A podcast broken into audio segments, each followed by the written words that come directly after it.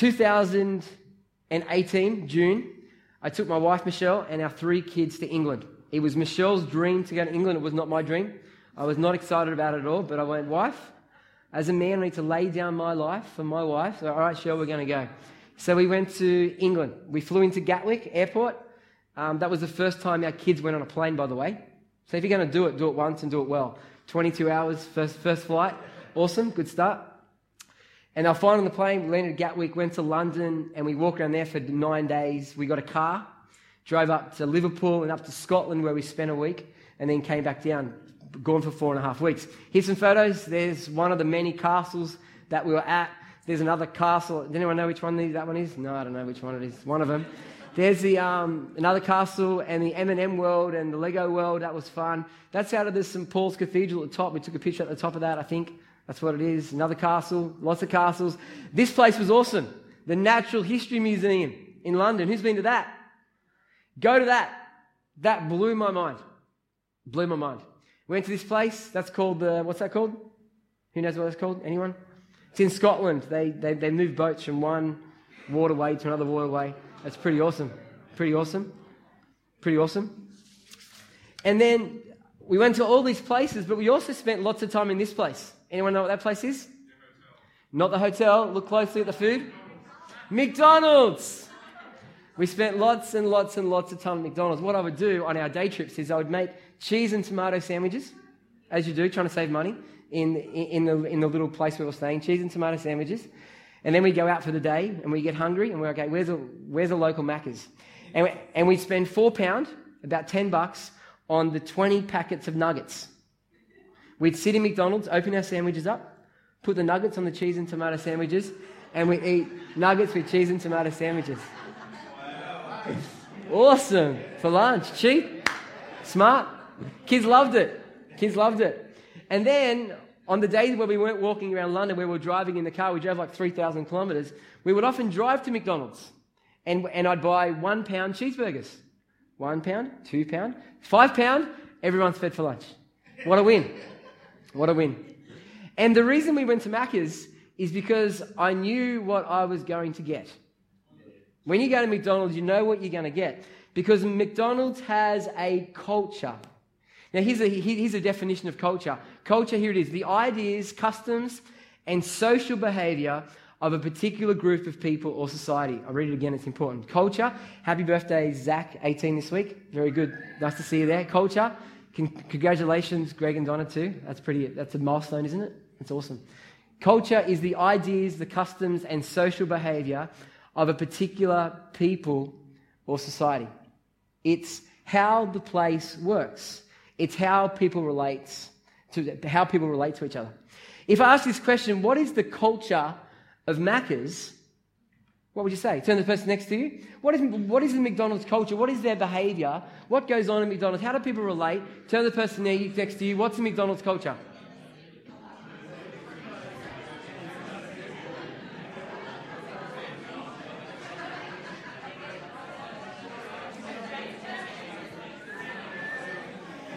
Mm-hmm.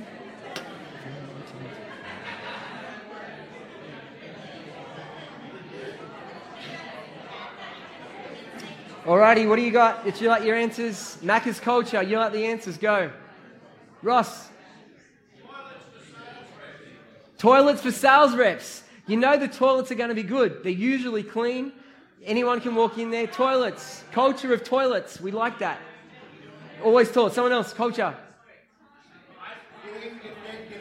Get in, get fed, get out. So it's quick, Sam. It's young, it's youthful. And I would say it's family. That you know that your family is going to be safe there, kids are welcome. Hand up here, someone. Sugar and fat. Sugar and fat. A culture of sugar and fat. Caleb? Ice cream machine's broken. The ice cream machine's broken, yeah, the culture. All right. Any, one more person? Anyone else? These are the three that I came up with. That it's, a, that it's family friendly. That the people are going to be nice to you. That it's a place where it's safe. That where you can take your kids. That's the first one I got. The second one, it's clean. You know when you go, it's going to be clean. And the third thing is that it's uniformity. That wherever you go, it's the same menu, same prices. You know what you're going to get. It's regularly the same, same sort of service. It's McDonald's. It has a culture and it works. There's, It's a massive, massive franchise across the world. It works. And the reality is it's not just, not just McDonald's that has a culture, is every organisation has a culture. Schools have a culture. Businesses have a culture. Churches have a culture. Sporting groups, your life group, your, your, your, your family has a culture. The normal behaviours, actions of a group of people, you have a culture. And friends, our church has a culture. If I asked you what is it, how would you describe LifeGate culture, I wonder how you describe you describe it. And we're going to do that in a few moments, but I want to say a few things, a few more things before I say that. Businesses, organisations, and even us as a church talk about mission, vision, values, these things, and it's important that we know these. Here's a reminder: our mission is why we exist. Let's talk about LifeGate Church. Why does LifeGate Church exist? Well, we believe Jesus came to bring freedom and purpose to every area of our lives, spiritual, emotional, and physical. We desire to see this freedom and purpose in our own lives and to offer this freedom and purpose to the communities around us. We've experienced freedom and purpose. We want to share it. That's what we're about. That's why we exist. We have a vision statement, which is about our future. What are we hoping to see? And we know this sentence. We're hoping to see people live in the freedom and purpose that Jesus has for their lives.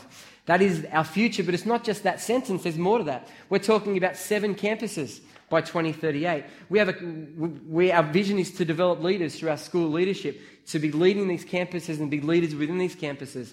We have a vision to invest in the generations that follow us. That's the future. We have a set of values, which is our desired action, what we want people to do. We want people to get real, and we want people to take action, because we think we think if people do that, people will get free and fulfill the purpose they have for their lives. But then we get to culture. Our culture, our ideas, our customs, and our social behaviour. I wonder what that is for us as a church. What is our ideas, customs, and social behaviour? See, all those things that I just said, mission, vision, values, are nice things. And they're the things we're hoping for, But they not. But they might not actually be the reality. See, the reality is culture. Reality is what happens every day. Let me reinforce this three ways, quoting my uh, my my uh, mate John Maxwell. John Maxwell says this: vision is about one day where culture happens every day. So vision is your future. This is where you're going. This is what you want in the future. But culture is what happens day to day. It's how people act, live today. Second thing, vision is described where culture is modelled. When we talk about what we want, seven campuses in twenty years, we haven't experienced that, so we describe it, what it's going to look like. We talk about going the other side of the Jordan, setting up leaders over different, um, different areas where Sydney's going. We describe it. Where culture, we live it out.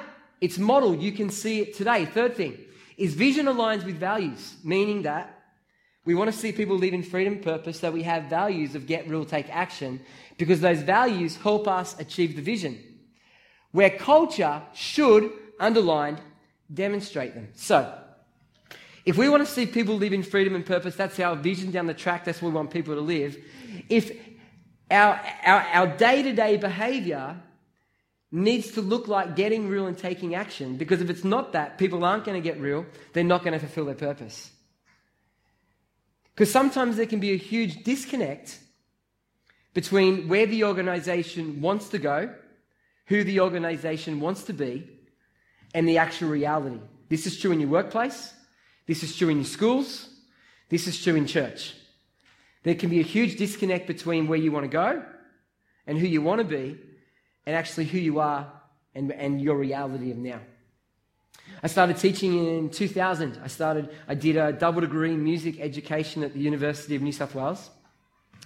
And I came out of that and I went to my first school, first day, dressed up in a tie and long pants and long sleeve shirt. I looked, looked really nice um, for a first day. And we had a meeting with the principal and we sat with her and she talked about lots of things. This is my first school as a teacher. I'm twenty-two years of age. And, and she cast a vision. She said, I want excellence of education. I want educational excellence. Okay? That's what we're going towards. I, I think I can do that. I've been trained to do that. Let's go do that. And then I walked into the, into the staff room. And let me say there was a massive disconnect between the vision of what the principal wanted and the actual culture or the reality of the school. The principal wanted educational excellence. The teachers wanted survival. Kids didn't care. Parents didn't care. So the teachers were like, well, why should we care? And so rather than talking about excellence in the staff room and how we can increase kids' potential and teach them and stuff, the conversations were about the, the football, girlfriends, parties, because all the, I was twenty-two, the teachers were older than me, twenty-eight, thirty, um, twenty-six. Parties, what they can do to have just to do the bare minimum to get through. There was a big difference, big disconnect between what the principal wanted around where they wanted to go and the actual reality that was happening within the teachers at the school. And so I've presented our mission, our vision, our values. Here's a question for us. How would you describe LifeGate's culture? What are our ideas, customs, and social behaviours? What is actually happening on the ground? What's actually happening? Turn to the person next to you. This is where we're going to get real. Let's get real, church. Turn to the person next to you. What's actually happening on the ground? What is our culture? What? How do we behave? Talk to the person next to you. Go.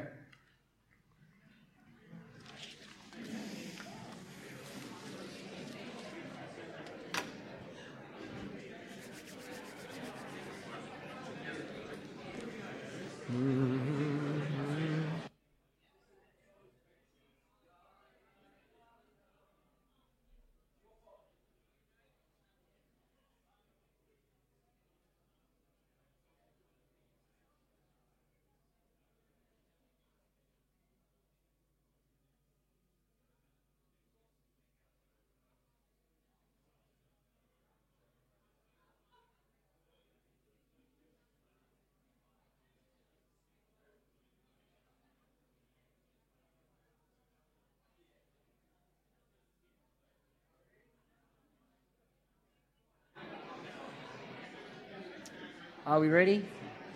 Are we ready? Are we ready?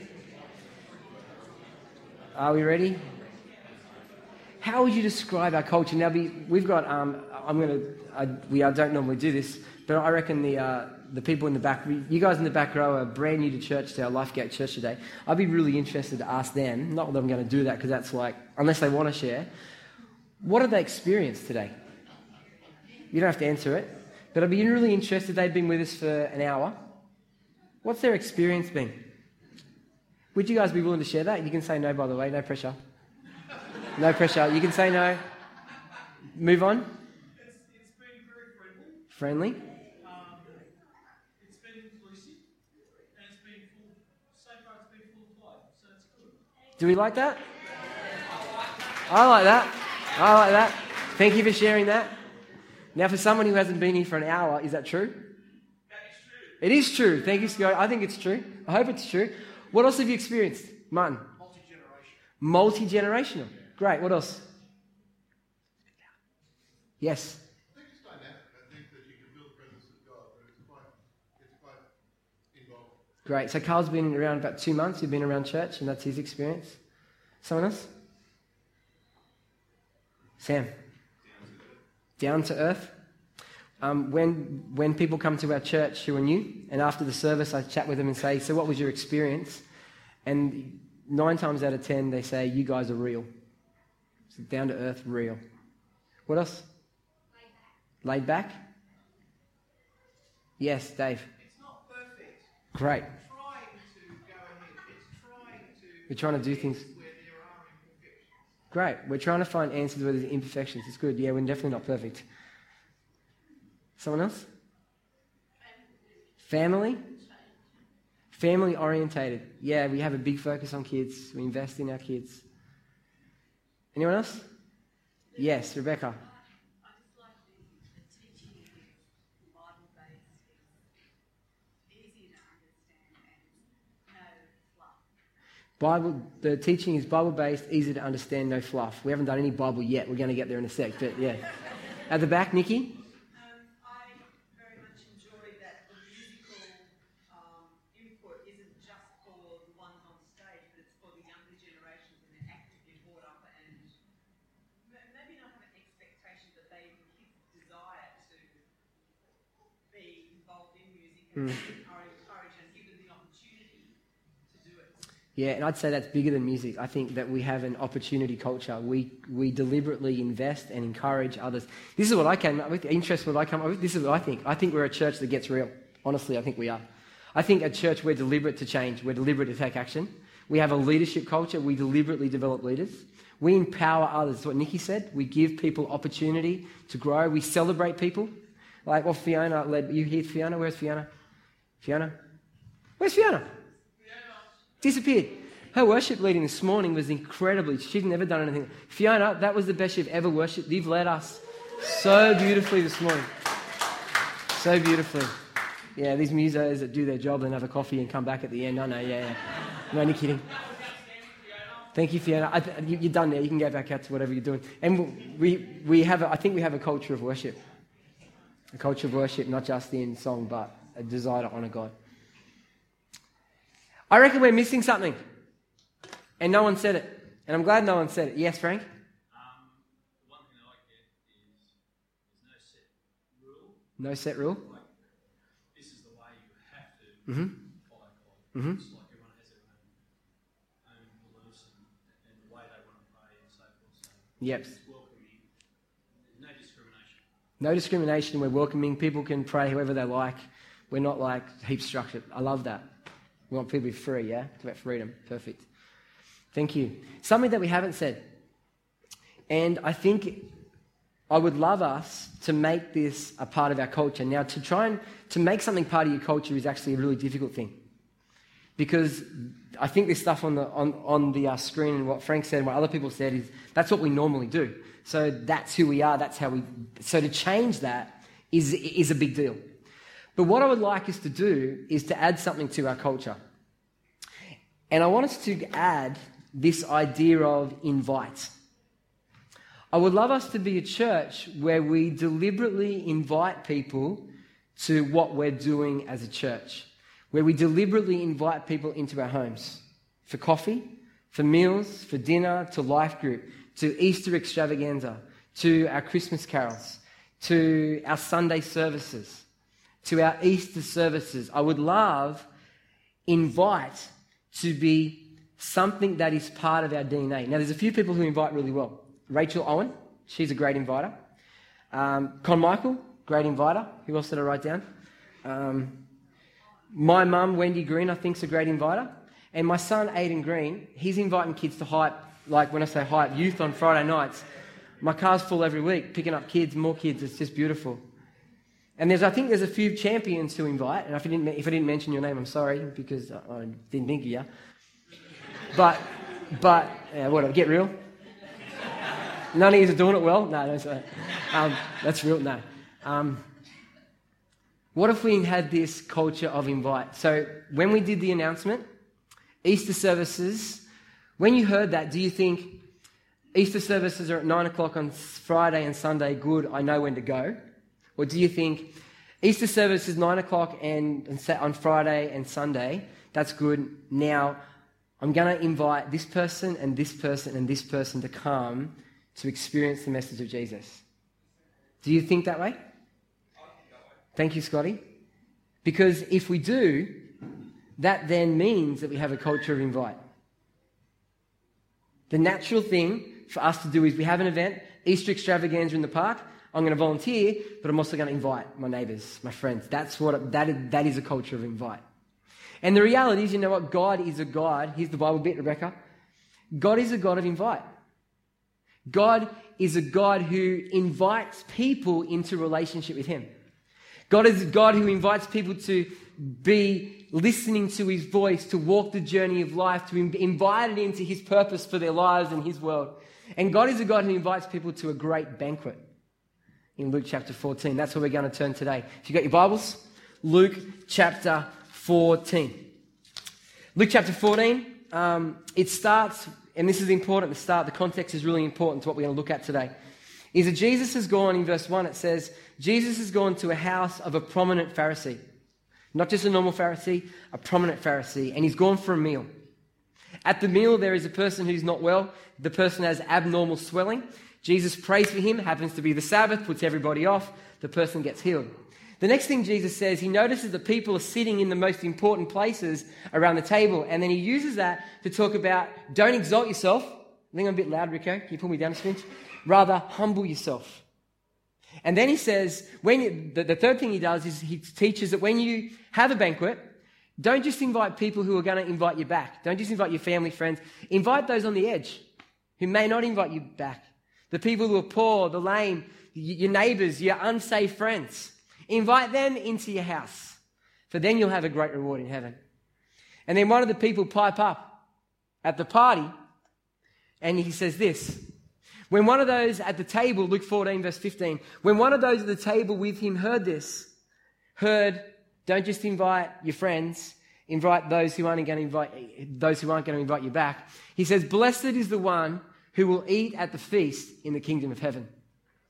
Jesus replied, a certain man was preparing a great banquet and invited many guests. At the time of the banquet, he sent his servant to tell those who had been invited, come, for everything is now ready. Come to the party, for everything's been, and everything's now ready. But they all alike began to make excuses. The first said, I've just bought a field and I must go and see it. Please excuse me. Another said, I've just bought five yoke of oxen and I'm on my way to try them out. Please excuse me. Still another said, I just got married, so I can't come. The servant came back and reported this to his master. Then the owner of the house became angry and ordered his servant, go out quickly into the streets and the alleys of the towns and bring in the poor, the crippled, the blind, and the lame. Sir, the servant said, what you ordered has been done, but there is still more room.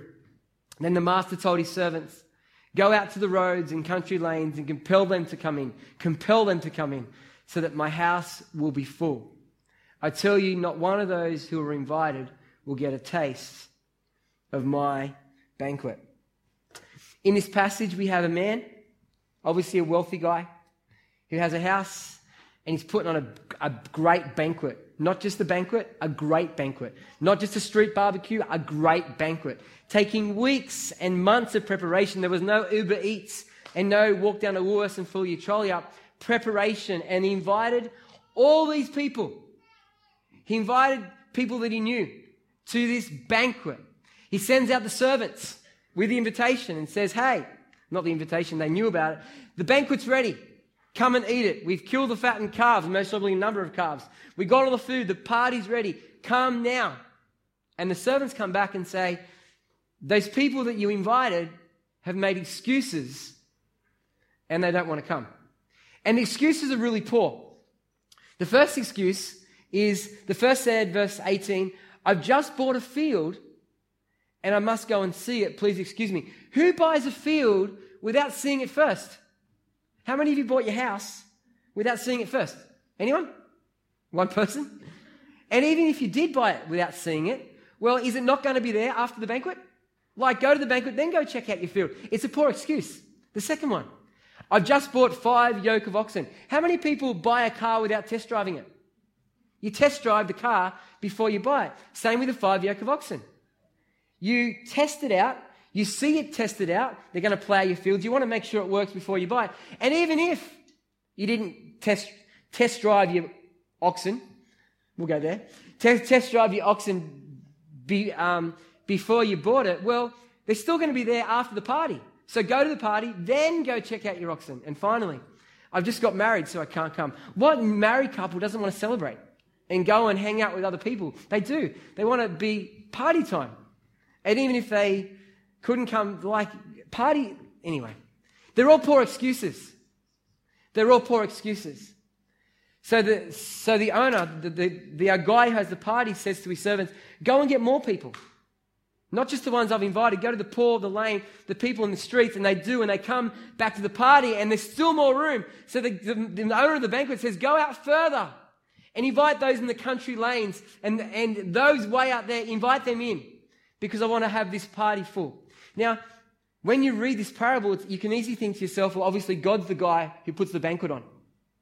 We're the servants. He sends us out with the message, inviting people into his banquet. And, and you can easily think, well, God invites lots of people. Some say yes and some say no. But there's actually something going on much more deeper in this parable. Remember the context? The context is that Jesus is sitting with religious leader, a Pharisee. He heals, he teaches them about exalting humble, and then he says, when you have a party, don't just put on, don't just put the party on for those who can invite you back, invite those that can't invite you back. And then straight after that, someone at the party says in verse fifteen, blessed is the one who will eat at the feast in the kingdom of God, having heard what Jesus has just said. The commentators say, well, this guy who's sitting at the table is most probably feeling uncomfortable by Jesus saying, invite people who, who aren't going to come back. They're feeling uncomfortable. So he tries to make himself feel better, and he says, well, blessed are those, the one, me, who will eat at the feast in the kingdom of God. And then Jesus tells this story, and it's actually aimed directly at the people at the table. He's aiming it at the religious leaders, the Pharisees sitting there, the religious leaders, and his point is this, that God has invited you, Pharisees, Jewish people, religious leaders, to his banquet, and you've made excuses. Jesus, he, he can't be the one because he didn't do this and didn't do this, he didn't do this, and as a result, you're not going to make it to the banquet. And because these the uh, the uh, religious leaders said no, Jesus then goes out into the streets and he teaches the tax collectors and sinners and people who are struggling, the, the fishermen, the ordinary people, and they respond. And the third group of people are the Gentiles, people like you and me who haven't got a Jewish background. Jesus comes to us and says, come into my party. Come and join this great banquet that the Father has prepared for us. That's what the meaning, meaning of the parable is. The meaning of the parable is he's speaking to the Jews and saying, hey, I invited you, but you said no. Come up with all these poor excuses. You said no. So I've invited a whole heap of other people, and they said yes to come to my party. That's the meaning of the parable. You know, God is the one who puts the banquet on. We, as his followers, are now the servants who are called to go out and invite people to his banquet. Some will say yes, some will say no, but God is calling us to invite. And I reckon, and I reckon that if we were deliberate in inviting people to the things of LifeGate Church, it's going to help us do the task of the servant, inviting people into the kingdom. Here's some, here's some thoughts. The first one is this, four reasons to invite, number one. When I say invite, I'm talking about inviting them into your home, but inviting them to the stuff we do as a church. The first thing is this, when you invite, people will hear the message of Jesus. Every Sunday, we, we share the message of Jesus. We do it in life groups. We do it at Easter extravaganza. We do it at the Christmas carols. Wherever we're at, we share the message of Jesus. And I know that many of you struggle to share your faith in Jesus when you're one-on-one with someone. I could ask you to put your hands up, and I know it's the vast majority of you, struggle to share your faith one-on-one when you're in a conversation with someone. But what I do know is that you all invite. You invite people to your wedding. You invite people to your Christmas party. You invite family to your home. You invite people out for coffee. Inviting is actually already part of your culture, and what I'm asking you to do is to, is to inc- make it a bit wider and think invite to what we do as LifeGate Church, because when they, it, if you invite them and when they come, they will hear the message of Jesus. Second reason to invite, people belong before they believe. People belong before they believe. When, when uh, people get together, a group, sporting group, political group, any group, they a, a person usually finds their place, a place where they connect, a place where they belong, a place where I fit here. And then the the our thoughts starts the the our thought of that group, the ideology of that group starts to influence that new person that belongs. And so what I'm saying is, if you bring someone and they get part of a life group, they don't have to believe what, what I believe or what you believe. Get them part of our family. Get them coming to church. Get them part of your life group. Get them hanging out with you. And guess what's going to happen? It's going to rub off. As they're in the presence of the Holy Spirit, and Mark talked about it briefly, when we're in worship and the presence of God is here, God changes hearts, he changes minds, God moves in their lives. More is caught than taught. You hang around people, you will catch what they got. It's true in school. You get a kid, you stick them in a bad group, the kid goes bad. You get a kid, you stick him in a good group, the kids go good. If you get a Christian, you stick him with a bunch of Christians, guess what happens to that person? They usually become Christian. People belong before they believe. Third thing, people will experience the kingdom culture. You know, Jesus says to his disciples, they will know you by, they will know, the, the world will know you by your love for one another. And so when people who are unchurched, who don't yet know Jesus, come and are part of a Christian community, they will experience God's kingdom. They'll experience his presence. They'll experience the love of his people. They'll experience acceptance and welcoming and belonging. And they'll experience the unconditional love of God because they're hanging out with us. And the fourth thing, it gives you an opportunity to be courageous. And that's our theme this year. It can be courageous to invite someone, to step out and say, hey, I'd love you to come to this. That can be courageous. And that's a really, really good thing. God wants us to step outside our comfort zones. So what would it mean, friends, for us to have a culture of invite? What would it look like? It would look like us rethinking, getting a, a transformed mind to include invite into the way we go about our daily lives. It means a change of heart and a change of mindset. Now, now I said that trying to take, change culture is a really big deal. It's really hard. I need to model it. Um, I've told you that I'm going to invite my whole street to Alpha. I had a conversation with a guy named Kane. He does installs air conditioners in my street. He's got some weird, I think it's Macedonian Orthodox background, but he's not a follower of Jesus. He's, he has some sort of, and I invited him, and he was like, no, I'm not going to that. And then we talked some more, and he's like, oh, actually, that might be right. I think my wife would prefer to come more than me. I said, come together. And I said, we're going to do it in May. I'm modeling a culture of invite. I need to model it. We need to teach on it over the next four weeks, not Easter. Other side of Easter, we're going to teach on it. Sam's going to speak on what are the things that hold us back from inviting next week. But the biggest thing is I reckon we need the Spirit of God to change this, to change this, to give us a love for people, give us a, a changing mindset where invite becomes part of what we naturally do. We need a move of God, a change, a God to do something in us, unique in us, individually and corporately, to make to make invite part of our culture. So this morning I'm going to pray that God would do a transformational work in our minds, a supernatural work in our hearts and our lives, where invite will become a normal part of our culture. But before I pray, I want to say one last thing. Imagine what, imagine what's going to happen to your small group, your life group, when you have a bunch of unsaved people in there. Man, it gets exciting. They say stuff that you don't believe, and you go, how do I deal with that? And I don't believe that. And what it gets so exciting. When you get people who are checking it out and you get a new Christian, I'm, I'm I'm doing foundations with a with a new Christian on Wednesday mornings, and I just love it. Talking to him about the basics, the foundations of the Christian faith. It's so exciting discipling someone, and you will have more opportunities to get alongside someone and help them in their journey. This invite thing will change us. We will think differently. You will see church radically differently, because as soon as you invite a friend, and they're in the front row, you invite them. You're not going to sit in the front row with a friend. Maybe you're going to sit where Teddy is. And let's say Doctor Nath, Gay's here, and, and, and Doctor Nath, the, our new guy in church. Gay's thinking, how's he responding? Is that song appropriate for him? I don't want that person to dance too much in front of him because he won't be able to see the words. Is the music too loud for him? Because I want him to have the best experience of church out of anyone who's ever experienced. When you invite someone, church radically changes for you, because you're much more concerned about them than you are about yourself. If we get this invite culture, it's going to change. It's going to change so much. We'll say everything. It won't change everything because we've still got our scriptures and the Bible and the gospel. It will radically change a lot of things. But wow, is it exciting. Exciting to go on that journey.